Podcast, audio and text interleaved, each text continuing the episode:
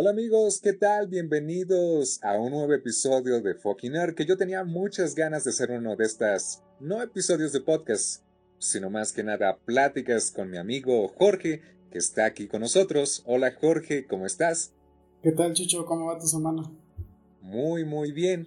Y de hecho, más que la última semana, en las últimas semanas ha pasado algo muy interesante en el contenido que hemos visto, y es el motivo por el que vamos a hablar hoy en este episodio de la nueva serie de Mike Flanagan, que es conocido como el director que hace adaptaciones de Stephen King, pero también el director de terror, uno de los más respetados de la última década. Hoy vamos a hablar de su nueva serie limitada, Midnight Mass o Misa de Medianoche, que se publicó en Netflix y que es una serie que creo que no es no es perfecta para todos, pero que si tienes un poquito de paciencia al principio, realmente es una serie muy muy buena y me atrevo a decir que no he visto ni una serie ni una película que me llegue a fascinar tanto como Misa de Medianoche en este año como pues esta, esta creación. Pero bueno, vamos a comenzar hablando. Yo puedo decir que comencé a ver esta serie, aunque ya había visto el tráiler unas semanas antes, no me había capturado por completo. Yo la comencé a ver porque tú me la recomendaste. Pero ahora ha llegado el momento de preguntarte cuál fue tu proceso para verla y cómo viviste esta serie. Pues mira, yo estuve algún tiempo retirado de Netflix y solamente veía cosas muy específicas que tenía pendientes. y hubo un día que me metía... De hecho, ni siquiera me, me apareció próximamente en Netflix, me apareció en Facebook. Creo que fue como a finales de agosto cuando liberaron el tráiler. Y lo que me llamó la atención o lo que me enganchó fue la elección del soundtrack. O sea, tener a Kane con Somewhere Only We Know, o sea, fue como de. Primero que nada, es una canción que. Es una canción de sentirse este, alegre y todo eso. Ajá, o sea, pero la versión que pusieron, no sé, te atrapa. Y otra cosa que me llamó mucho la atención fue la participación de, de Hamish Linklater. O sea, fue como de.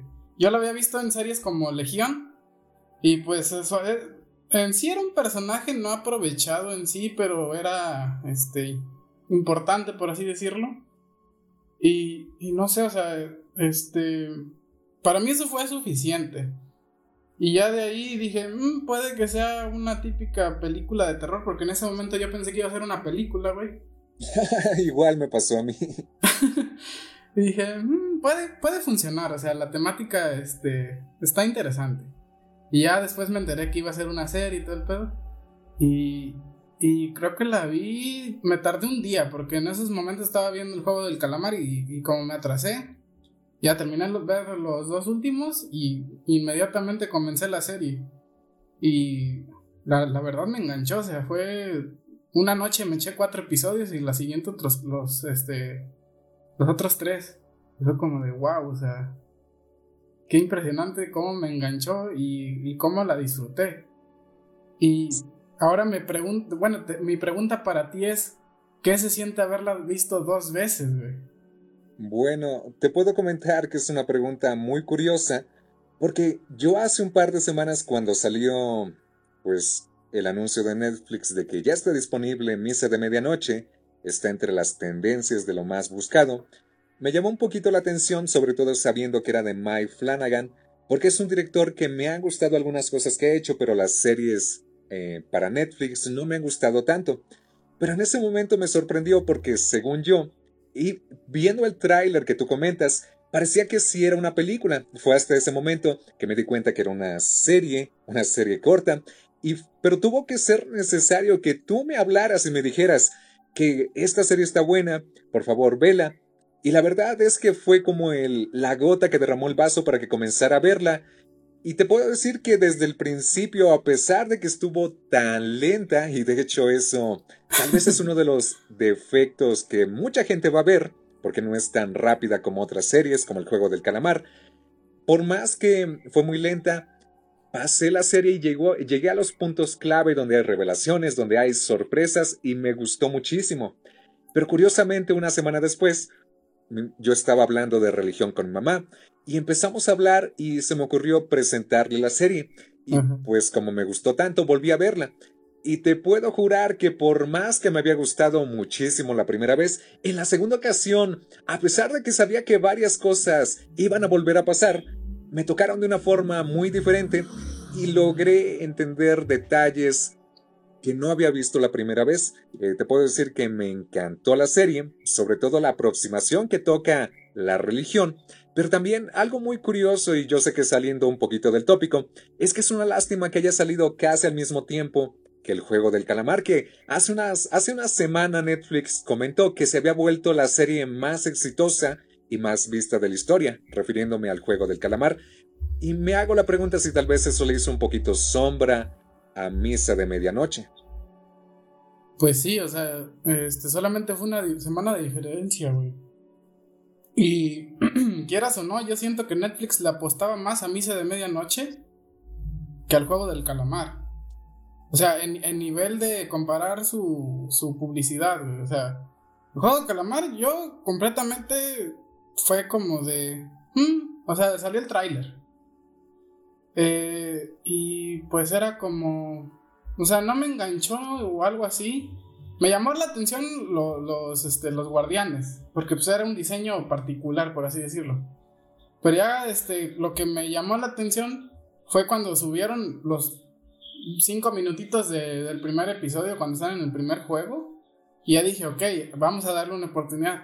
Pero Misa de Medianoche me ganó desde el tráiler. O sea, yo estuve esperando, creo que 20 días tardó en de diferencia entre el tráiler y la publicación. Y pues no sé, o sea, yo siento que se debería de llevar ese, ese premio Misa de Medianoche, güey. Y sabes otra cosa muy importante ahorita que estamos retomando el tema del tráiler. Algo muy curioso es que por lo mismo de que tiene la canción de King o Kane, no sé cómo se pronuncia bien la banda, pero es una canción alegre que en algunos momentos específicos se vuelve terrorífica.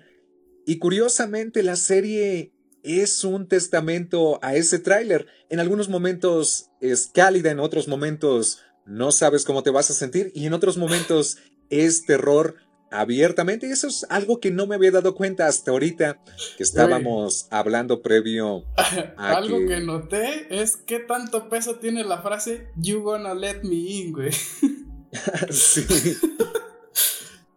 Y bueno, eh, ya para no continuar más sin que la gente que no sabe de qué se trata esta serie, pues nos escuche hablar de, lo, de las maravillas de Misa de Medianoche, pero sigue preguntándose de qué es, de qué se trata esta serie, porque en realidad, pues el tráiler es muy misterioso, aunque es muy bueno.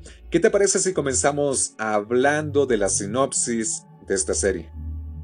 Me parece perfecto. Bueno, lo primero que puede notar al ver la lista de episodios es que sigue básicamente el orden de la Biblia, ¿no? el título de cada capítulo. Pero, este, y siento que hay muchas personas que se limitan a verla por la duración.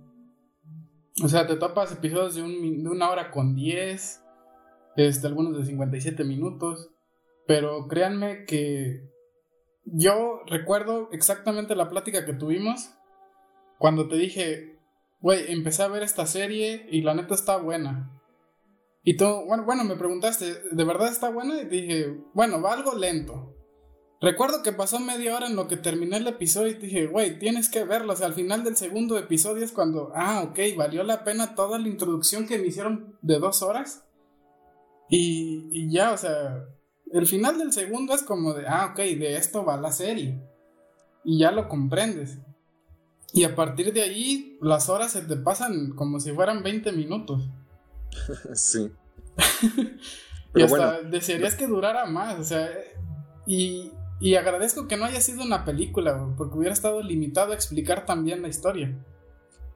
Pero bueno, eh, tocando un poquito el tema de la... ¿De qué habla la serie? Eh, nos...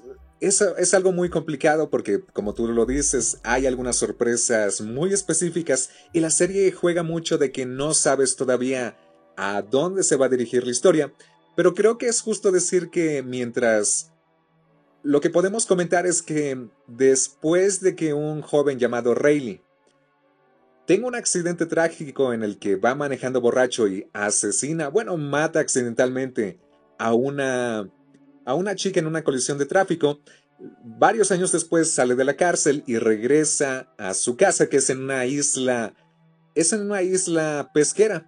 Es una isla donde hay una comunidad muy pequeña, creo que menos de 200 personas, y poco a poco varias cosas muy extrañas empezarán a suceder en esta isla, todo en paralelo a que llega un nuevo pastor muy carismático, el padre Paul, que empieza a dar misas bastante extrañas. Pero bueno, eh, haciendo un poquito paréntesis en esto, hay que hablarnos y hay que preguntarnos, ahora sabiendo, al menos en rasgos muy pequeños, de qué trata la serie, ¿por qué es tan diferente al resto de contenido que veremos en Netflix o que veremos en cualquier plataforma o en, cualquier canal en general? Pues resumiéndolo en pocas palabras, en estos, en estos momentos, en esta época, destaca demasiado una historia que no sea predecible y que tenga unas bases sólidas y una buena historia. Y siento que, que Midnight Mass tiene esa combinación. Y toca temas que, pues no sé, o sea, siento que en otros contenidos se, evita. O sea, acá meten no solamente el, cristianismo, hasta se meten con este el islam, ¿no? Me parece. Sí. Y es algo muy interesante porque ahorita que estamos hablando del papel de la religión que, que se toca en esta serie, yo creo que se toca desde varios, varios ángulos y creo que la serie no se compromete 100% con un ángulo que me parece algo muy interesante. Yo sé que varias personas dirían, que si un contenido presenta una idea pero no se compromete 100% con una forma de pensar, que es un defecto, que le hacen falta gallas, pero yo creo que esto es, es algo bueno en esta serie, porque aquí explora un poquito el papel, el papel de la religión, el papel del ateísmo, el papel del fanatismo religioso, pero me parece muy interesante que le da oportunidad a cada una de las personas de que expongan su forma de pensar, y yo sé que esta serie solo usa la religión como un paralelismo cuando habla de, de cosas sobrenaturales, de cosas que ya estarán viendo en la serie, pero eso me pareció muy interesante. Por un lado ves a personajes que no creen en nada, por otro lado a personajes que creen en cosas, por ejemplo, como Alá, creen en esas religiones, por otro lado a personas que creen en el cristianismo, pero en sentido más o menos sano, y por el otro lado veremos a cristianos con un nivel fanático religioso que lleva todo a esos extremos. Y yo creo que no hay ninguna serie que haya visto yo que toque la religión desde los ángulos que vemos aquí, que incluso hasta, aunque entiendes los defectos, los defectos de la religión, también entiendes a los personajes que, eh, que dedican su vida, o que al menos creen en Dios. Eh, ese es uno de los factores que hace a la serie tan diferente otra es que Mike Flanagan, no entiendo cómo Netflix le dio tanta libertad creativa, pero hizo varias cosas que uno no espera en contenido en Netflix.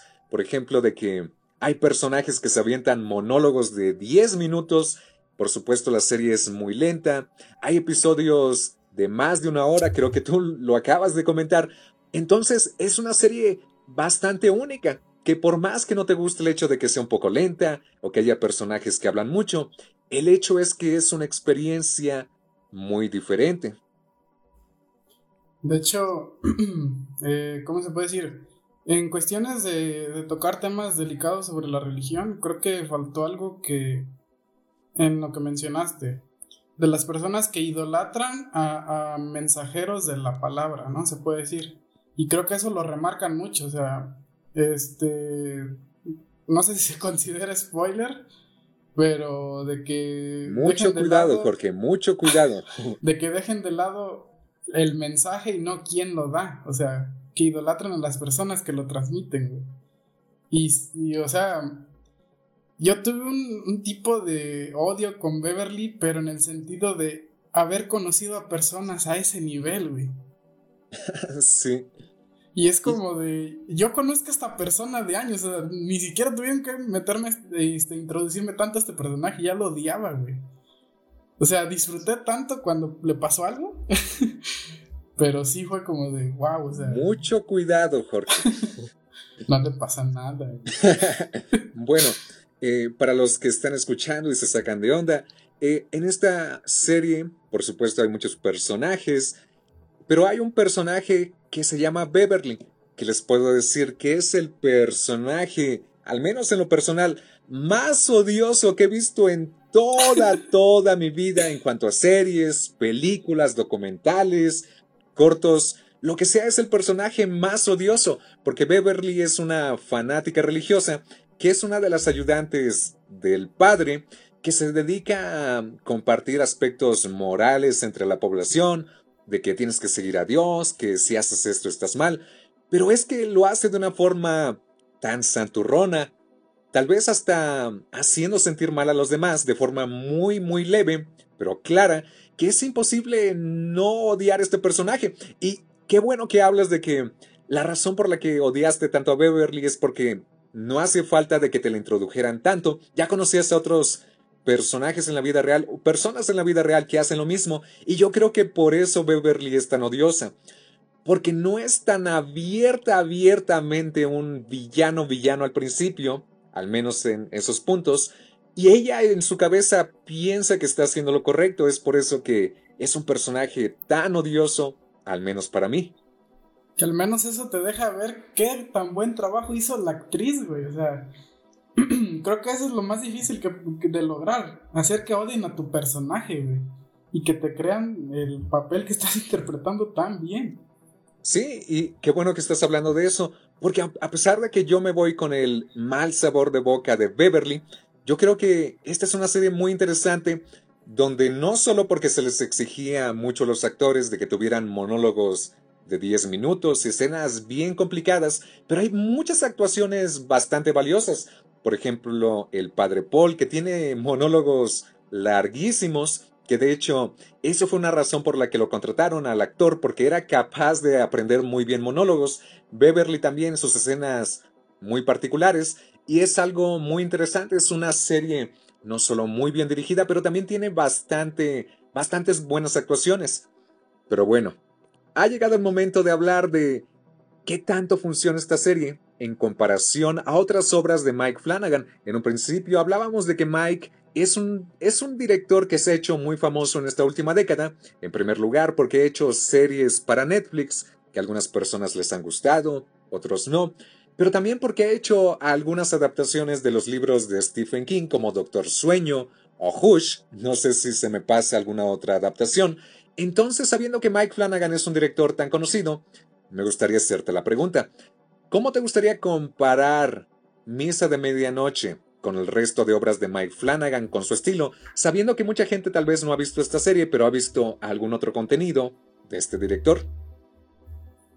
Pues en mi círculo cercano no, había conocido a alguien que, que haya visto alguna otra obra de él más que tú, güey. O sea, eh, no sé, es que normalmente las personas ven algo y no se cercioran quién está detrás. O sea, hasta siento que es una barrera muy grande que investiguen el actor que está ahí. O sea, nada más lo, lo, hacen como para entretenerse. O sea, sí, no hay nada de malo, pero siento que igual si cuidas lo que consumes, yo creo que buscas como que no sé, si te encantó algo, vas a buscar más de ese director, porque es casi seguro que te va a gustar otra obra de él. Sí, la verdad.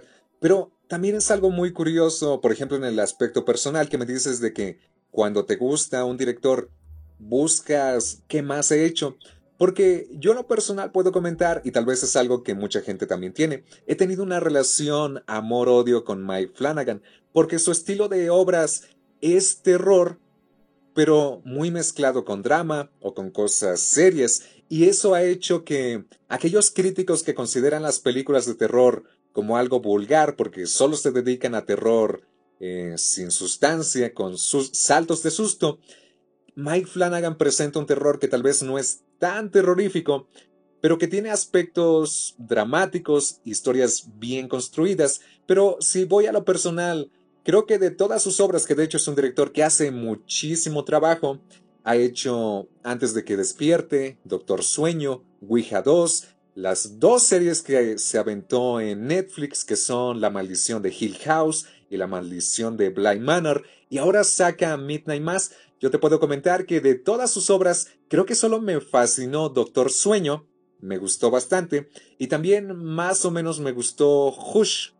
Pero fuera de eso, nunca me había fascinado por completo. Entonces os puedo comentar que así como Midnight Mass es la obra que más me ha fascinado de este año y tal vez de series en mucho tiempo, incluso más que el juego del calamar, les puedo comentar que es la obra que más me ha gustado también de este director.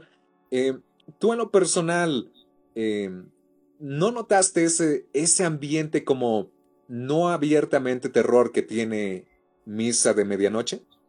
O sea, yo siento que, que no hay mejor terror que el que te haga sentir que te puede pasar en, en, en, la vida real, güey. Este, algo más psicológico o algo más realista. Y sí hay algunas cosas que son completamente fantasía en esta historia, pero... Incluso alguien puede decir que hasta son una metáfora, ¿no? ¿Cómo? Incluso alguien hasta puede decir que esas, esos aspectos fantasiosos son una metáfora y que los demás aspectos aún así funcionan a la perfección sobre la religión. Sí, güey, o sea, hasta... Es que lo maneja tan bien que hasta tú dices, oh, güey, o sea, hasta esto sí puede, podría pasar. O sea, no, no, no sé cómo explicarlo. Este... Es que me metería en spoilers para, para sustentar el comentario, pero... Pero sí, o sea, hay cosas que se van a topar que son fantasiosas, pero después con, la, con el peso de la historia, hasta tú mismo te tratas de convencer de igual y si sí podría pasar esto, o sea, no, no sé.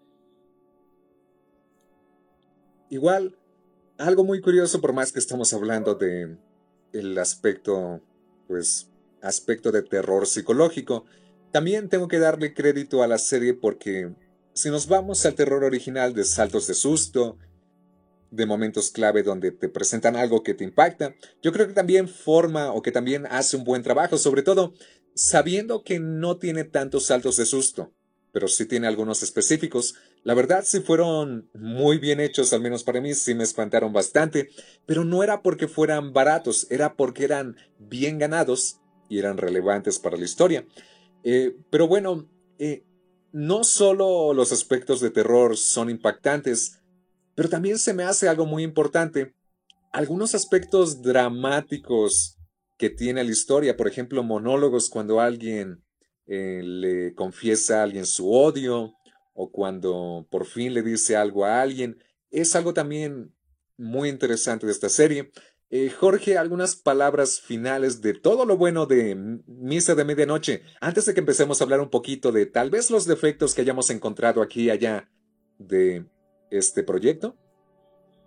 Puntos buenos. En primer lugar, el padre Paul, el actor, Hamish Linklater o Linklater, no, no sé cómo se pronuncia, es lo mejor, o sea, en sus monólogos.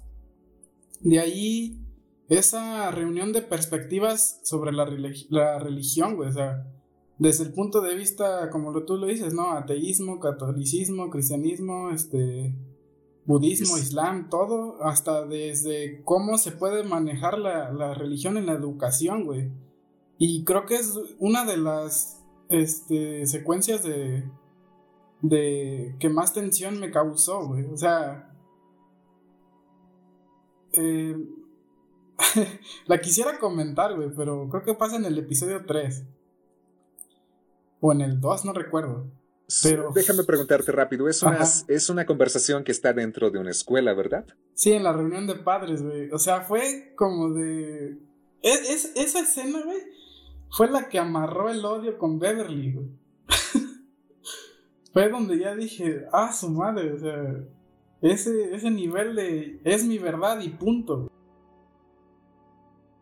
Sí, la verdad es...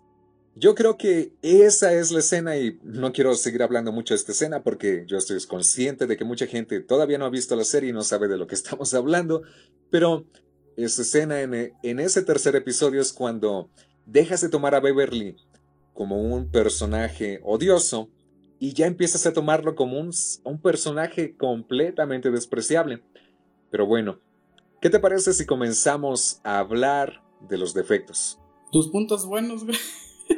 bueno, mis puntos buenos, solo para resumir porque creo que ya los toqué un poco, pero que es una serie muy original, que toma riesgos creativos y que por más que Mike Flanagan siempre ha sido un director que no me ha gustado mucho cómo balancea terror, pero con drama detrás, que le quita sabor al terror o que hace terror muy cargado de aspectos tal vez lentos, yo creo que por fin en esta serie encontró su balance ideal. Es una serie que si uno se olvida de que tiene el terror, o que tiene aspectos sobrenaturales, aún así el terror psicológico y el drama de los personajes que son muy bien construidos y que sientes muy cercanos a ti lo que les pasa, eso está muy entretenido y te sientes muy te sientes muy cálido al ver estos personajes. Y por el otro lado, el terror, yo creo que está muy bien hecho para aquellos que no son fanáticos del terror dramático, el terror con aspectos más convencionales de Mike Flanagan atrás. Si vienen buscando una película de terror o con monstruos o con esos aspectos, yo creo que van a sentirse muy bien con Misa de Medianoche, siempre y cuando tengan paciencia. Y ese es uno de los que podría ser uno de los defectos. Sí, definitivamente. Sí, al principio puedes sentirlo lento, ya está. Yo creo que hay personas que ya no pasaron del primer episodio. Y. Pero no sé, o sea. Ya cuando llegas al tercero, ya entiendes por qué se tomaron esa, esas dos horas para explicarlo. Y algo que sí noté, que hasta se me hizo un poco repetitivo, fueron esos flashbacks. O sea, se sentían muy metidos con calzador en sentido de, ay, se me olvidó explicarte esto y ahora lo meto aquí. Hasta que pasó lo del episodio 5, y ya fue como un flashback bien fundamentado. Y sirvió como un history tell de, de cómo llegué yo aquí. sí. Y ahí me definitivamente. Si no entiendes, bueno, antes de que sepas, por ejemplo, ¿Cuál es la revelación final que van a tener esos flashbacks? Hasta cierto punto parece que estorba la historia.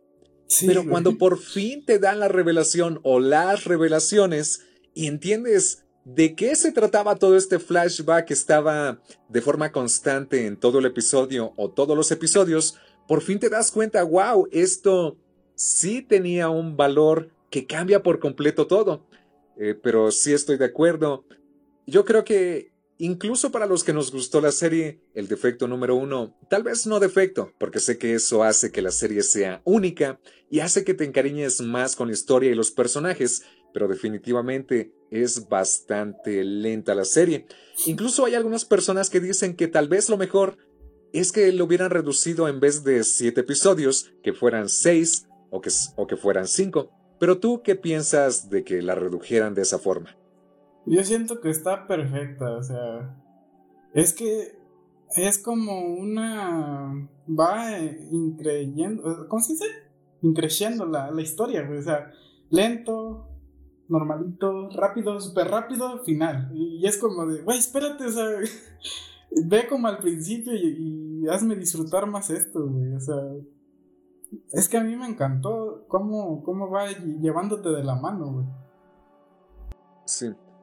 Sí, definitivamente. Pero sabes que ahorita hablando de eso, se me acaba de ocurrir un, un defecto que yo creo que es muy pequeño, pero ahorita que hablaste de que metían algunos aspectos con el calzador, ahora que lo pienso bien, hay algunos monólogos que algunos personajes como que no son ganados.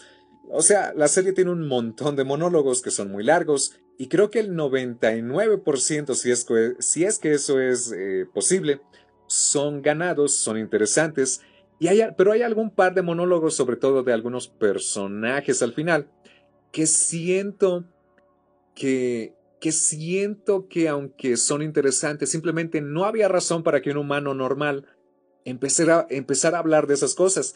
Eh, yo sé que es un poquito de spoiler, pero igual voy a aprovecharme de que no saben el contexto. Pero hay, un, hay una escena donde un personaje va a reportar alguien desaparecido a la policía y le piden al policía que vaya a preguntarle a la gente de la isla y el policía empieza a hablar, no, no quiero ir, ¿por qué? Porque, y empieza a decir, ¿Sabes por qué me volví policía? Y empezaba un monólogo de cinco minutos donde hablaba su historia. Y parecía que se desviaba un montón, pero llegaba a un punto, más o menos entendías, pero te haces la pregunta, ¿qué propósito tenía de hablar esos cinco minutos de eso y no llegar al punto desde un principio? Esos son los momentos donde yo me dije, aquí sí pudimos recortar un poquito la historia, sí ayuda a entender a ciertos personajes, pero igual son unos momentos muy reducidos, no son tantos, pero sí fueron algunos momentos donde no pude evitar sentirme que la serie pues no fluía del todo bien, pero pues es solo un poquito. Hay, hay un monólogo de Riley este... ¿Cómo se llamaba la maestra? Erin. Ajá. Este... Donde tienen una conversación muy profunda.